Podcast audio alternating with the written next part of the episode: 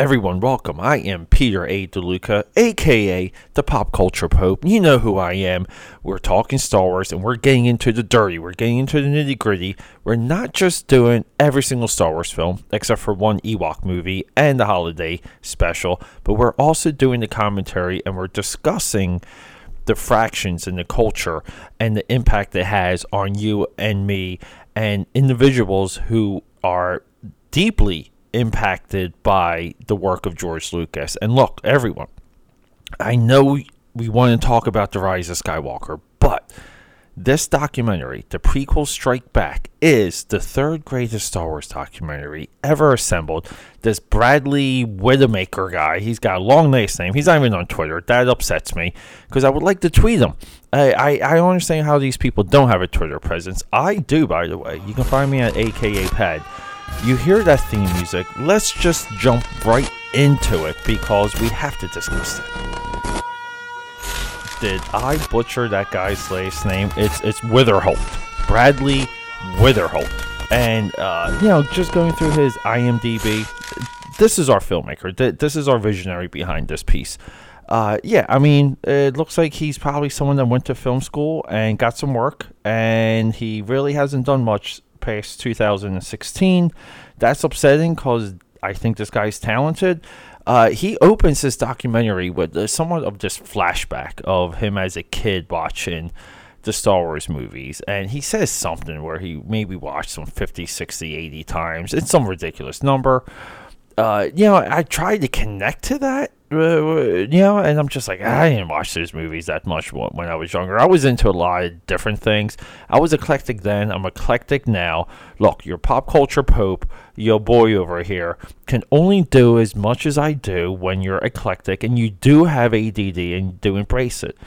This is why I branded myself the eclectic one. But so the previous documentary was The People versus George Lucas, and it was this examination of what George Lucas did with the special editions, removing the original versions of Star Wars from the culture and the impact, okay, the shockwave of the prequels and just the overall disappointment and the uh, people just feel like he robbed and hijacked their childhood.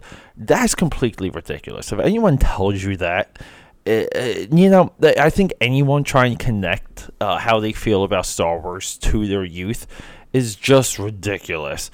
Okay, because we never remember things the the way we think we do. We we don't. I'm sorry. I I don't subscribe to that. If that's one of your baselines, uh, we probably can never find some common ground. I believe adults look back at their childhood with admiration and they pick and choose and that's it. And we walk away from the horrors and, and we embrace the good stuff, which is good. That's, you know, good mental health. It's good to have a short term memory to like bad things that happen. So a lot of this um, hyperbole about uh, in our latest documentary, our latest episode, uh, 273, 273, was just adults howling at the moon and crying about the prequels. And this guy, now this documentary came out in 2016. So in t- uh, 2000, we have Revenge of the Sith, okay, ending the prequel trilogy. Five years later, we have The People vs. George Lucas, a uh, a commentary, a um, it's a documentation on where the Star Wars culture was post prequel trilogy, and now you know, a couple years ago, three years ago, leading into the release of Force Awakens, we have this. Now, this is a generation of kids that grew up watching the prequels. And it's important. It really is. Because as children, they did not dislike this movie, they liked it. Um, the idea that Star Wars is made for children is completely ridiculous. Uh, it's hard for me to take people seriously when I hear them say that uh, you look, look at the lines of Star Wars: New Hope from 1977. It's all adults, uh, you know, and and everyone in line for Star Wars: Phantom Menace were adults. so I mean, like, what are we doing here? Uh, people have passed it on to to their children, but a lot of kids first discover Star Wars through the prequels. And I feel like the films themselves, the saga itself, especially one through six, has a different impact, a different meaning. I've, I've been saying impact way too much, but it has a different meaning when you watch them in sequential order. And if you watch them in this idea that idea that they're great and and they're good, you're you you probably won't enjoy them. If if you sit down and watch them for what they are, and they're just like fun, silly, goofy movies, uh, you know, with various levels of quality, uh, various moments, uh, basically in- inconsistent. I mean, the only one of the entire batch that's consistent is Empire Strikes Back. And, uh, you know, th- there's even leaps within that narrative. So, we have a generation that grew up, okay, just thinking these are movies. And the first gen, we'll call it the first gen, Gen 1 of the Star Wars fanatics, labeled the prequel generation as just eh, they don't get it, they're dumb. You know, like it's a really it's a it's a battle line. And post Rise of Skywalker, people are now looking back at the prequels and saying, "Hey, we really don't. No one really likes this new trilogy." Uh, at least, and they make these caveats for the prequels, but they'll say at least the prequels are are uh, uh, coherent. At least we kind of know what's happening in them. At least we know what the plot is. At least they have an endpoint. They have a crescendo. They have a build up. You know, like a lot of the events from Revenge of the Sith were set up in Episode Two, Attack of the Clones. Attack of the Clones was set up in Episode One, The Phantom Menace. They do flow into one another, and a, and a lot of these things they make these concessions, and uh, it this is blowing a lot of people's minds what side's correct and what side's not, uh, you know, that's not for me to determine. I, I'm merely commentating right here on the effects. So, post Rise of Skywalker, we the, the, the, these are your fractions. I think there's four fractions. I might add another one because I'm doing this off the top of my head. Fraction one the normal people that just watch it and they like it, and Star Wars is better than most science fiction movies. That's your general audience. Then you have your loyalists, your your original trilogy loyalists.